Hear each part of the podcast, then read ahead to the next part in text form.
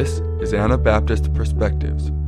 Last week we published the first half of a conversation with Ernest Eby about welcoming seekers into our churches. This week's episode is a continuation of that conversation with Ernest giving specific pointers, both to those who are in the process of choosing a church and to churches who want to be welcoming to newcomers.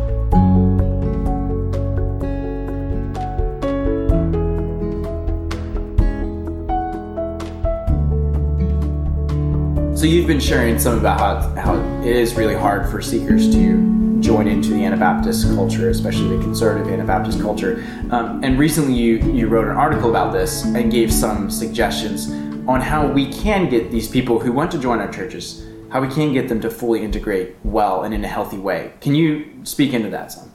Well, I think we should expect the flavor of the church to change as newcomers join the church.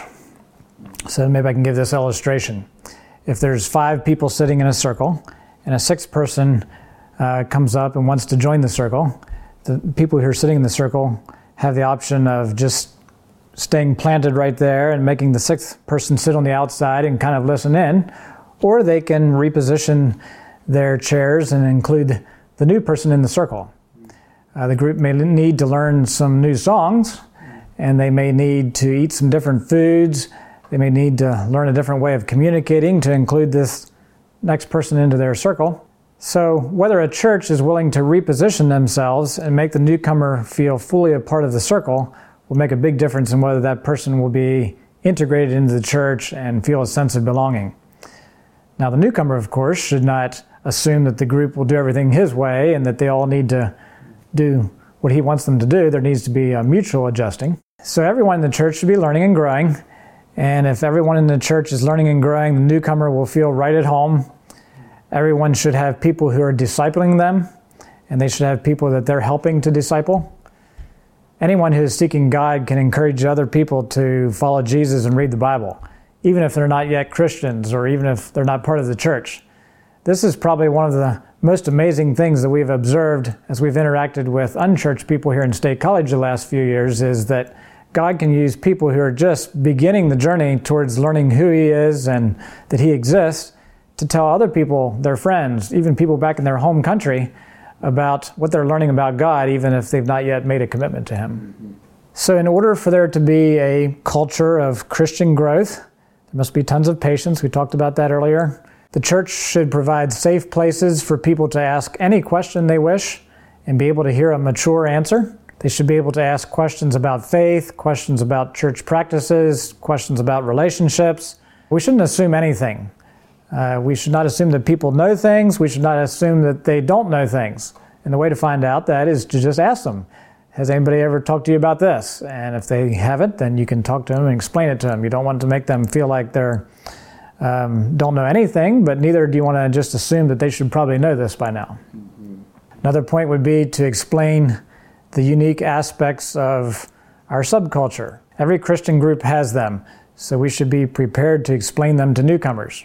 I'm trying to think how to say it, but our churches should be this it's a safe place where people feel open to to share what they're feeling. Like I don't understand this and you know I want input, not necessarily because they're trying to question things, but it's a safe enough place that real hard questions can be asked. That's right. Answered. Yeah, that, that that's is, probably not very easy to cultivate something like that, is it? It is not, and that is something that seekers often mention is that they had this question, but they weren't sure if they wanted to ask it because of how people would look at their question.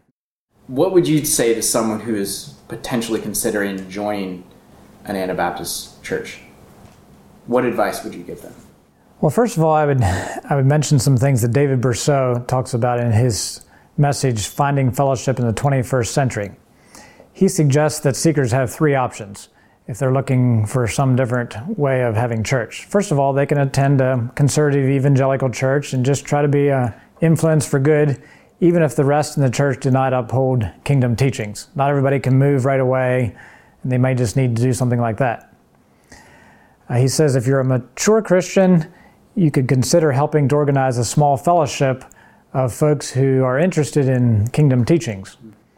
And then the third thing is what he did, which is to join an Anabaptist or a similar type fellowship. So I would like to expand on his last suggestion and describe three options under that. Three options. If you want a stable church fellowship and want to stay with the church long term, join a church that is part of a conference or a fellowship on the more conservative end of the spectrum, one that's demonstrated little transition over the decades. Now, you might have to give up a lot of freedoms and put up with some unhandy and really difficult cultural expectations, and you may be limited in the ways that you can serve the kingdom of God, but at least you're part of something that will likely be at a similar place 50 years from now. A second option is if you want a church that has high moral and spiritual standards, yet one that allows more room than the more conservative ones to fulfill their calling in the kingdom of God, then you're probably going to end up in a church that's not quite as stable. You'll need to be prepared to keep changing churches if the church you're a part of eventually heads in a direction that isn't good. Now, if you change churches too often, your children may prefer to stay at one church when they grow up, which is very understandable. But this could end up being a spiritual detriment for them or their posterity. So you don't want to change too often, but you have to be prepared to do that sometimes if, if the church goes in a direction that is not God honoring. Mm-hmm. The third option is if you want all your freedoms and you don't want to change churches periodically, then you can plug into a less conservative church and be the person you want others to be. And then when the church drifts in an unhealthy direction, you just stay there and keep on being a good example. People have done that. I can't recommend this option for a family, but sometimes joining a more disciplined church is not an option for one reason or another, and God does give people grace to be role models for Christ in less than ideal situations. And so this is an option sometimes. So keep in mind that doing anything with the wrong spirit can have a disastrous effect on your family, no matter what church you're in. So your attitude is very important for yourself, your children, and your friends. So here's some advice from Dan Ziegler, who, along with his wife Wendy, found their way into the plain Anabaptist world. He says, Number one, look for churches that have a track record of welcoming people from non plain backgrounds. Not all plain churches are the same, so find one that is, is good, one that is going to be welcoming. His second one is give yourself and the group plenty of time to get to know each other. By choosing to be a part of a plain group, you're stepping into not just a set of beliefs, but a faith based high expectation culture that is likely very different than what you've grown up with. This is probably what drew you in the first place, but understand one does not just flip a switch and know everything right away. Uh, most of the folks that you'll fellowship with have grown up in this context and they don't think twice about much of what they do. Things that you have to deliberately and sometimes self consciously decide to do are second nature to them. Embrace your role as an outsider come to terms with the fact that you're not, nor will you ever be a Yoder or a Miller or a Friesen or a Stoltzfus. And that's okay. Jesus doesn't care about surnames. Many conservative Anabaptist churches long to find a way to welcome seekers into their midst. And so Dan says they just want to do so without losing what is important to them. They recognize that seekers bring in new conviction, passion for things that have become commonplace for them. They realize that uh, seekers bring in fresh perspective, and ultimately, that Jesus calls us to make disciples of all nations. Fourthly, he says, understand that plain folks care deeply about the stability of the church and the influences on their youth. It's not about you personally. They are concerned about the world and its influences, and experience has taught them that sometimes seekers may stir the pot and raise questions in ways that might be unhealthy for the church, especially for the young people. And he says, respect that. You may share the same concern someday. Fifthly, he says, don't try to reform the church to your expectations. Sometimes seekers join a plain church, he says, that's close to their ideals, but it's not quite there. So they try to agitate and push to fix it. And because plain folks place a high value on Gelassenheit, which means surrenderedness to Christ and his church, he says, before you speak to what the group is not, you need to show a strong willingness to give yourself to what is. Uh, his sixth point is serve the church in a mission. For a seeker coming into a plain community, especially after they've become established a bit in the group, he says spending time or even a few years serving the church through mission is a great choice. This may be through short term missions, could be through disaster relief, some service in foreign missions.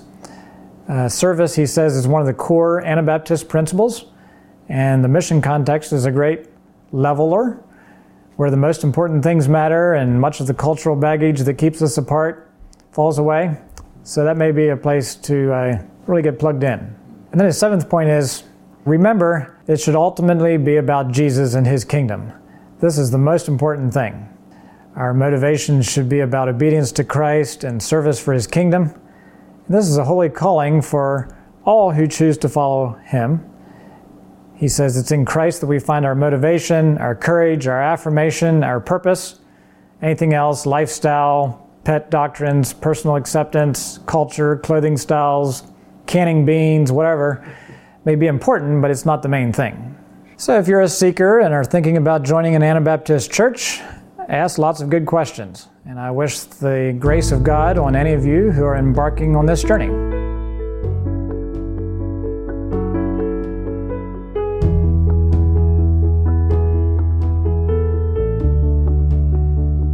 For more information about Anabaptist perspectives, to read our blog, to donate, and to see videos of the conversations you hear on this podcast, visit AnabaptistPerspectives.org. We'd love to hear from our audience, so leave your feedback in the comments for this podcast or send us a message through our Facebook page. Thank you for listening, and we'll be back next week with another episode of Anabaptist Perspectives.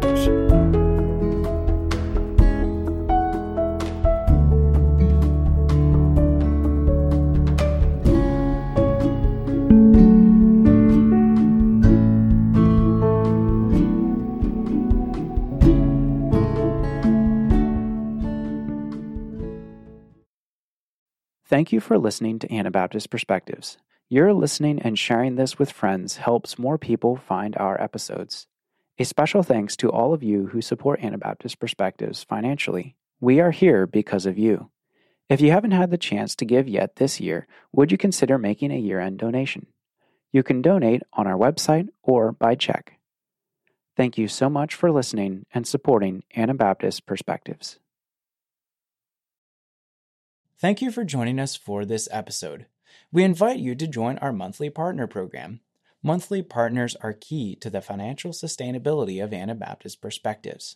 Partners also gain access to bonus content, including our exclusive podcast where we respond to audience questions and comments. Sign up at AnabaptistPerspectives.org.